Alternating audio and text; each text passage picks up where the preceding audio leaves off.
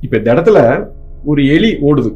இப்படியே எலி ஓடிட்டு இருக்கு. சின்ன உதாரணம் இது. சிம்பிள் காமன் சென்ஸ் இதுக்கு மேல இது எளிமையா எப்படி நம்ம புரிஞ்சுக்கணுங்கிறது எனக்கு தெரியல. ஒரு எலி ஓடுது. இப்ப இந்த எலி கிட்ட ஏதாவது பாக்டீரியாவோ வைரஸோ இந்த எலியை போய் ஒண்ணுமே பண்ணாது. இப்ப இந்த எலியை கொண்டு இங்க போடுங்க. எலி செத்து போச்சு. செத்த அடுத்த செகண்ட் அவ்வளவு பாக்டீரியாவும் வருது. எப்படி வருது? எங்க இருந்து வந்துச்சு இப்போ? இவ்வளவு நேரம் அது எங்க எங்க போச்சு அது? செத்ததுக்கு அப்புறம் அது உற்பத்தியாகி வந்துச்சா? அப்படியா?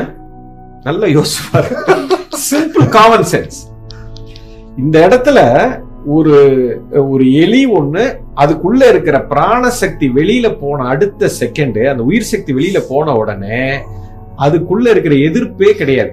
இப்ப நான் போய் அதை அடிச்சு கொன்னு நான் சாப்பிட்டேன்னா என்னை எதிர்க்கிறதுக்கு ஆள் இல்லை.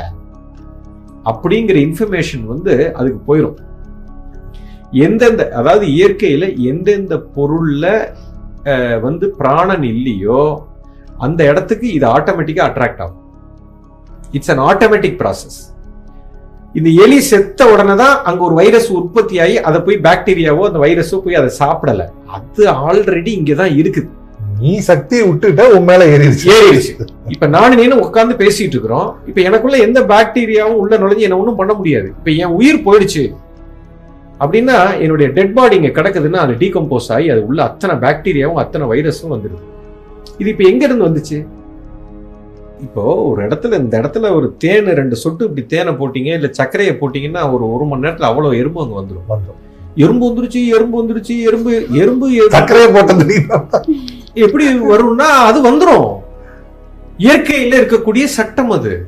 இப்படித்தான் இறைவன் வந்து உருவாக்கி வச்சிருக்காரு. நம்ம பாடிக்குள்ள ஒரு இன்டெலிஜென்ஸ் டிபார்ட்மெண்ட் இருக்கு. நல்லா புரிஞ்சுக்கும். அவன் தான் உட்கார்ந்து இந்த உடம்பு உடம்புக்குள்ள ஒரு மருத்துவன் உள்ள உட்கார்ந்து கொண்டு இருக்கான் அவன் தான் நம்மளை காப்பாத்திட்டு இருக்கான். வெளியில இருக்கிற டாக்டர் காப்பாத்தல. நல்லா புரிஞ்சுக்கணும். டாக்டரே உட்கார்ந்து இருக்காங்க அதுக்கு நம்ம சப்போர்ட் தான் பண்ண முடியும். அப்போ உடம்புக்குள்ள இறைவனோட படைப்பு பாருங்க. என்ன அற்புதமான படைப்பு. அது உள்ள உட்காந்துருக்குது அவன் வந்து என்ன பண்றான்னா இப்போ பாடிக்குள்ள இந்த மாதிரி ஏதோ ஒன்று உள்ள வருது. உள்ள வந்த உடனே எனக்குள்ள ஒரு பாதிப்பு வருது.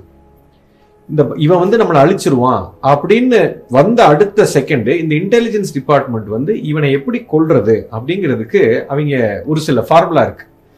ஸோ இப்போ நீங்க வரும்போது பிறக்கும் போது இந்த இன்டெலிஜென்ஸ் டிபார்ட்மெண்ட்டுக்கு நிறைய விஷயம் தெரியாது. சரி அவன் அவன் வந்து ஒன்றாம் கிளாஸ்னு வச்சுக்க. அவன் இப்போ ஒன்றாம் கிளாஸ் பாடத்தில் தான் இருக்கான் இப்போ. இப்போ ஒருத்தன் அடிக்க வர்றான். அடிக்க வந்தோடனே இவனை எப்படி அடிக்கிறதுன்ட்டு இவங்க வந்து ஒரு திட்டம் போட்டு இவனை அடித்து துவம்சம் பண்ணிடுவாங்க. அது கொஞ்சம் டைம் எடுக்கும்.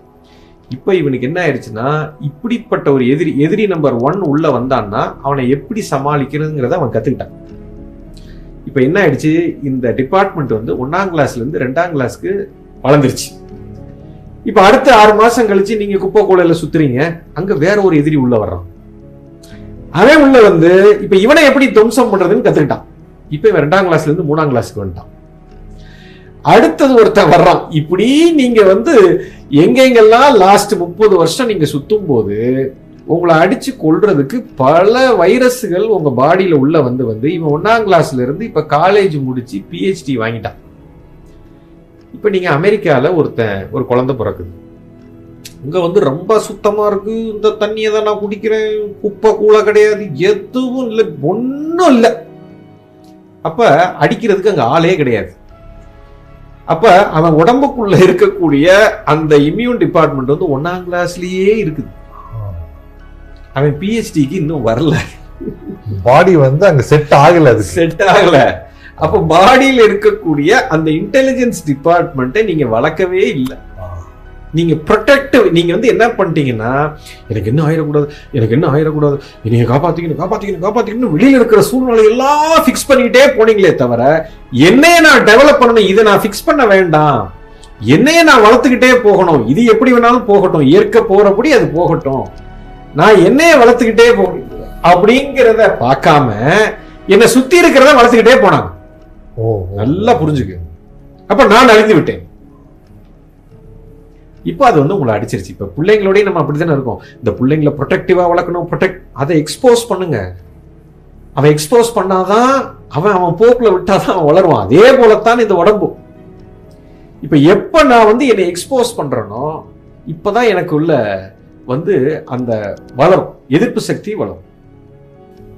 இதனால தான் அங்கே அவ்வளவு பேர் சாகுறாங்க. இந்த அடிப்படை உண்மை வந்து அவங்களுக்கு இன்னும் புரியல. அதுதான் மிகப்பெரிய கொடுமையாக இருக்கு.